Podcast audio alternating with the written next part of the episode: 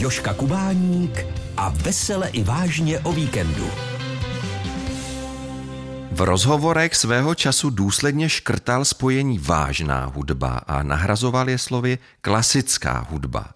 Navíc je vášnivým propagátorem tohoto hudebního žánru a podařilo se mu vzbudit o něj zájem i mezi mladými lidmi, ale znají jej i všichni, tedy ti, kteří rádi poslouchají třeba Hradišťan nebo Čechomor nebo Lenku Filipovou a když k tomu přidáme jeho poznávací znamení, kterými jsou modré housle, tak víte, že mým hostem je Pavel Šporcl. Dobré odpoledne.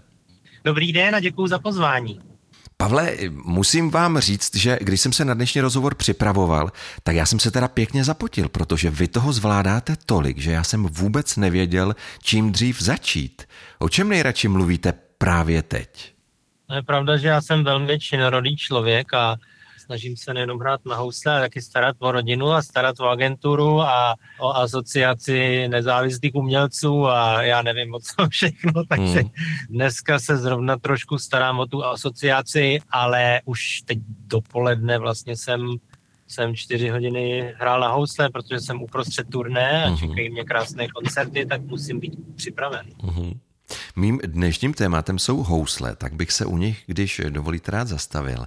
Vzpomenete si, kdo s tím nápadem, že budete hrát právě na housle přišel? Byla to maminka, která s vámi chodila na hodiny a doma s vámi cvičila? Maminka se znala s mým prvním učitelem houslí.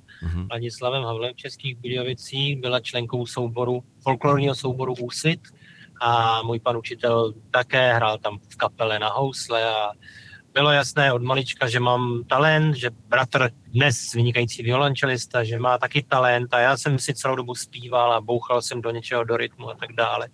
Tak bylo celkem jasné asi, že se budu věnovat nebo že mě rodiče dají na nějaký hudební nástroj. No a protože se maminka znala s panem učitelem Havlem, tak um, on vlastně tak nějakým způsobem rozhodl nebo jí říkal, že by ten větší, ten starší, trošku s tlustšími prstičky hrál na violončelo a že já ten hubenej s hubenýma prstičkama, že já začnu hrát na housle a tak se taky stalo. Vy jste v jednom rozhovoru řekl, maminka mě musela nutit, nechtělo se mi hrát skoro vůbec, dělal jsem na schvály a tak jsem hrál rychle, ale maminčina verze je, že mě to strašně bavilo. Kdy to přišlo, kdy vás hraní opravdu začalo bavit?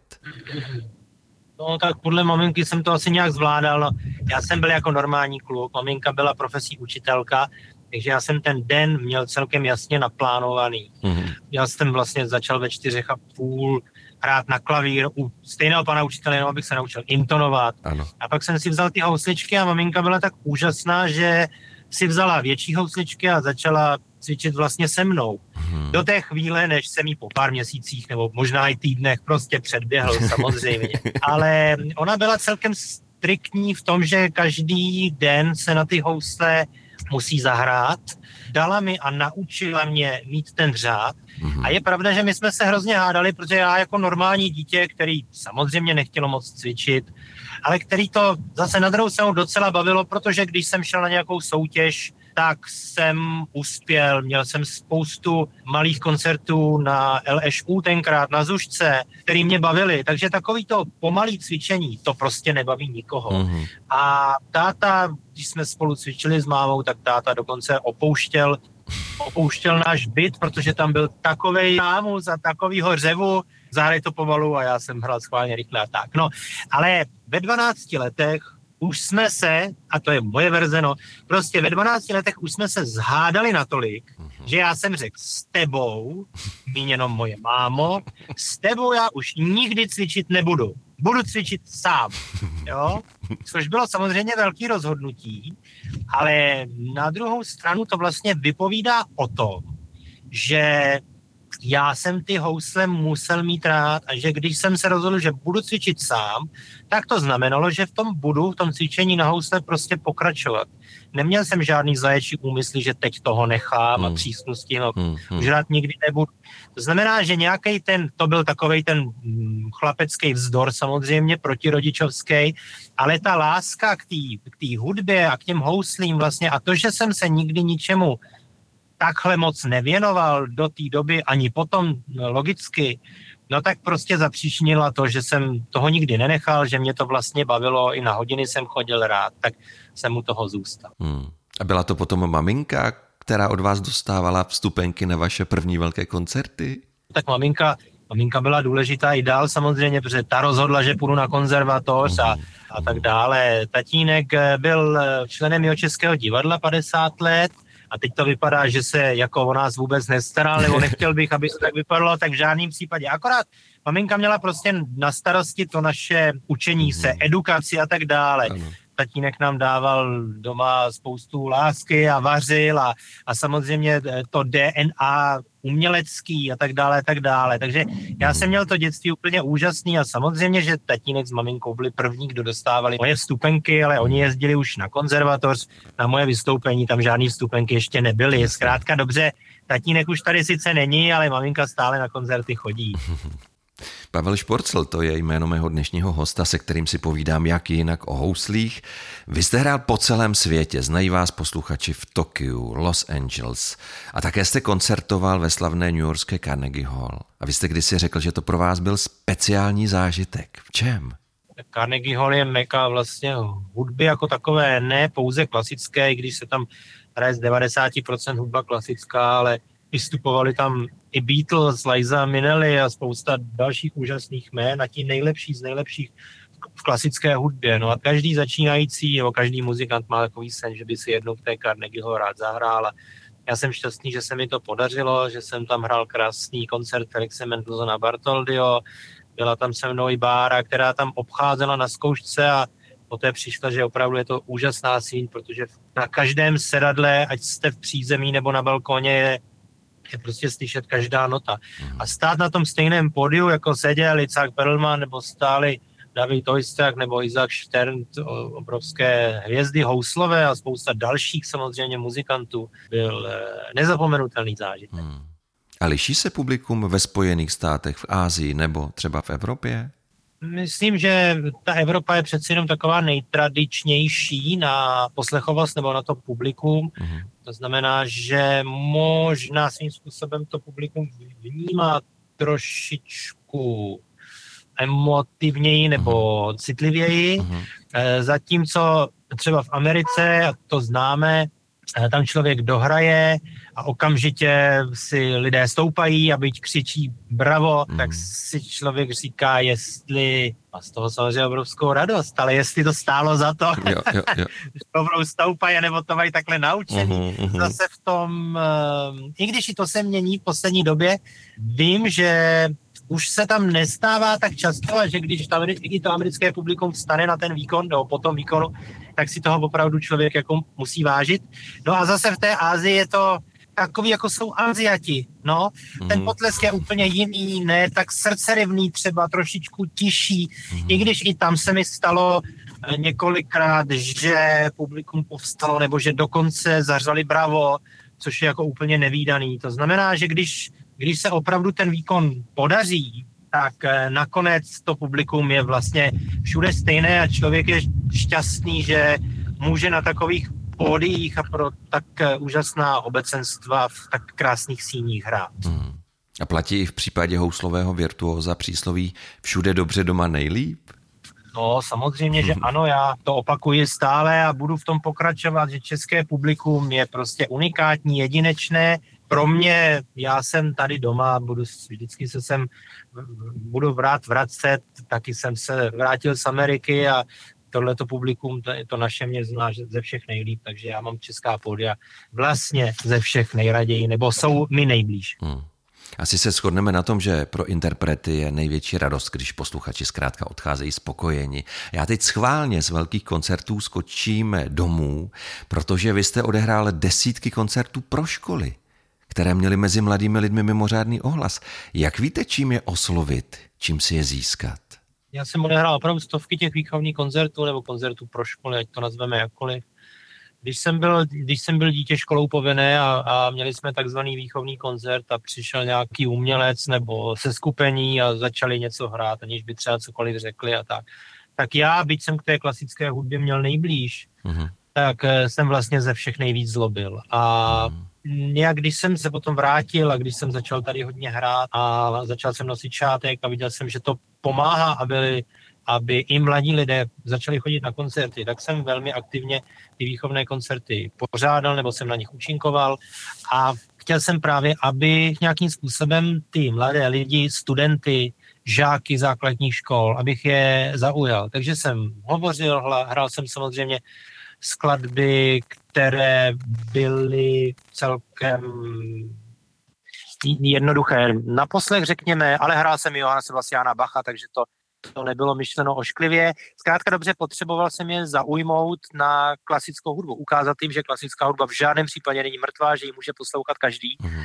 A opravdu se to velmi podařilo, díky tomu mám i úžasnou fanouškovskou základnu, ale vždy jsem to bral tak, že když eh, někdo uslyší můj koncert nebo vystoupení a bude se mu líbit, že se může přijít i na nějaký jiný koncert někoho jiného. Hmm. Český rozhlas Zlín. Vy jste nejenom skvělý houslista, ale ovládáte i to, co je občas zatracováno, ale nikdo se bez toho neobejde. A to je marketing, schopnost vystupovat v médiích, umět na sebe v tom dobrém upozornit. Bylo tohleto ve vás od jak živa, nebo jste se to musel také učit a přicházet si na to? Já jsem se to asi učil tak nějak po cestě. Mm-hmm. Já jsem uvnitř velký introvert, já jsem se v mládí dětství neskutečně styděl, nebyl jsem schopný udělat jediný rozhovor pro rozhlas. Odpovídal jsem jedním slovem a bylo to mhm. opravdu se mnou jako těžký. Pak někde v nějaký kritice napsali, že si hraju jen tak pro sebe a já jsem se nad tím zamyslel a hodně jsem na tom pracoval, abych nehrál jenom pro sebe, abych se dokázal i o sebe tak říkajíc postarat v tom běžném životě. Mm-hmm. A určitě mi v tomhle směru ne, že bych se to nějak učil, ale určitě mě v tom hodně vylepšila Amerika a mm. moje pětiletá studia. Američani jsou samozřejmě jiní, jsou hodně otevření, i když to prostředí té klasické hudby je takové tradiční, tak já když jsem se vrátil, tak jsem si právě říkal, co by se dalo udělat pro to, aby začali chodit mladší lidi, aby začaly být plné sály. Hodně jsem se o to zajímal, ten šátek mi v tom samozřejmě pomohl, teď mm-hmm. modré housle, mm-hmm. stále čtu nějaké marketingové knihy. Je spousta lidí, kteří si myslí, že má marketing vystudovaný, ale vůbec ne. Já prostě dělám jenom s láskou svoji práci a chci, aby nejenom pro mě, ale pro celou tu klasickou hudbu bylo dobře, aby lidi opravdu vnímali jako jeden styl a ne jako styl, který je mrtvý a nezáživný a na který se musí oblízt, když jdou do koncertních sálů, tak, tak to v žádném případě není. My klasičtí muzikanti jsme opravdu normální lidi z masa a kostí, který mají svoje chyby a který hrozně baví být na světě. Mm-hmm. Na mé rozhlasové pohovce dnes hostím houslového virtuóza Pavla Šporcla. O vašich modrých houslích, které jste teď zmínil, jste už mluvil mnohokrát, tak já jenom schrnu, že je pro vás postavil jeden z našich nejlepších současných houslařů, Jan Špidlen v roce 2005. A že to ale nejsou jenom tak obyčejné housle nabarvené na modro. V čem jsou jiné? Kdybychom je porovnali s těmi normálními houslemi, tak bychom viděli, že jsou maličko, maličko, jiné na první pohled to není znát. Jsou trošku jinak vyřezávaná ta efa, hmm. jinak vyřezávaná hlava, uvnitř je nějaké uhlíkové vlákno a tak dále, ale především je, především je vidět ta modrá barva. Já jsem šťastný, že je mám hmm. a že můžu vlastně i tímhle tím způsobem ukazovat, že takové tradiční řemeslo, jako je houslařství, zase může udělat něco netradičního, že opravdu já jsem člověk, který velmi, velmi ctí tradice, mm. ale na druhou stranu v těch tradicích se nesmíme úplně zabořit natolik, aby právě i v těch tradičních eh, řemeslích a oblastech, abychom zůstali stát na místě. Mm. Vy jste eh, těmi houslemi zaujal a získal velkou pozornost posluchačů i médií, ale co na to říkali vaši kolegové? Myslím, že housle dopadly celkem dobře. Oni už byli zvyklí na ten šátek, jo, respektive jo. na ten šátek si mnoho z nich nikdy nezvyklo. Měl jsem s tím v začátku obrovské problémy a, a lidi a kritici a kolegové říkali, že degradují klasickou hudbu a tak dále, tak dále. Bylo to opravdu někdy velmi těžký, ale já jsem si šel za svým, takže když už jsem potom měl jenom ty housičky a to, že byly modrý, tak si myslím, že už to bylo každému celkem jedno. A hlavně je postavil Honza Špidler, náš nejlepší houslář a jeden ze světový absolutní špičky a ty housičky opravdu krásně hrajou. A musel jste se s nimi nějak zžívat? No, já se s nimi zžívám vlastně do dneška. Ono, ono, když dostanete nový nástroj, tak ten nástroj je takový plechový, nebo ten zvuk není ještě tak vyrovnaný a, a nemá tolik alikvotu a tolik barev a tak dále. Takže já vlastně hraju od toho roku 2005, hraju jenom na tyhle ty housle. Mm-hmm. Museli jsme se sebou samozřejmě naučit a stále se učíme a já jsem šťastný, že spolu máme takovou krásnou cestu a moc se těším i na ty další dny a roky. Mimochodem říká se, že housle se nepůjčují. Je to tak? Já vlastně ani nevím. No ono se říká, že by do nich ten jiný houslista mohl vložit něco ošklivého, jako by kdyby chtěl, ale mm. Já jsem to jako moc vlastně nikdy, ne, tak on je nikdo nechtěl půjčit, tak ne, je pravda, že když někdo chce vyzkoušet ten nástroj, jak zní a tak dále, tak samozřejmě ty housle půjčím stejně jako někteří jiní mi půjčují třeba hmm. Stradivárky nebo nějaké jejich nástroje. Hmm. I houslista je tvor zvídavý a tak chce vědět, co má kolega za nástroj a co, jak, jak by třeba mohl chtít aby zněly ty jeho housle. Mým dnešním hostem je houslový virtuos Pavel Šporcel. Teď se dostáváme konečně k tomu, čím žijete právě teď a to je turné Podsta mistrům 2. Ano. Co na něm posluchači uslyší? Je to vlastně turné, které navazuje na moji poslední desku pod Stajenu Kubelíkovi. Uh-huh. Jak už název napovídá, tak eh, ta deska je věnovaná našemu největšímu houslistovi Janu Kubelíkovi, což byl obrovská hvězda na začátku minulého století, člověk, který vyprodával 7, 8, 6 tisícové sály, který hrál pro 100 tisíc lidí v San Francisku, člověk, který objel celý svět a já jsem eh, hrál některé z jeho menších skladeb, ale nedávno jsem objevil, nebo jsem si uvědomil, že také napsal šest houslových koncertů. Rozhodl jsem se, že ten první z nich natočím. Natočil jsem koncert číslo jedna ve světové premiéře.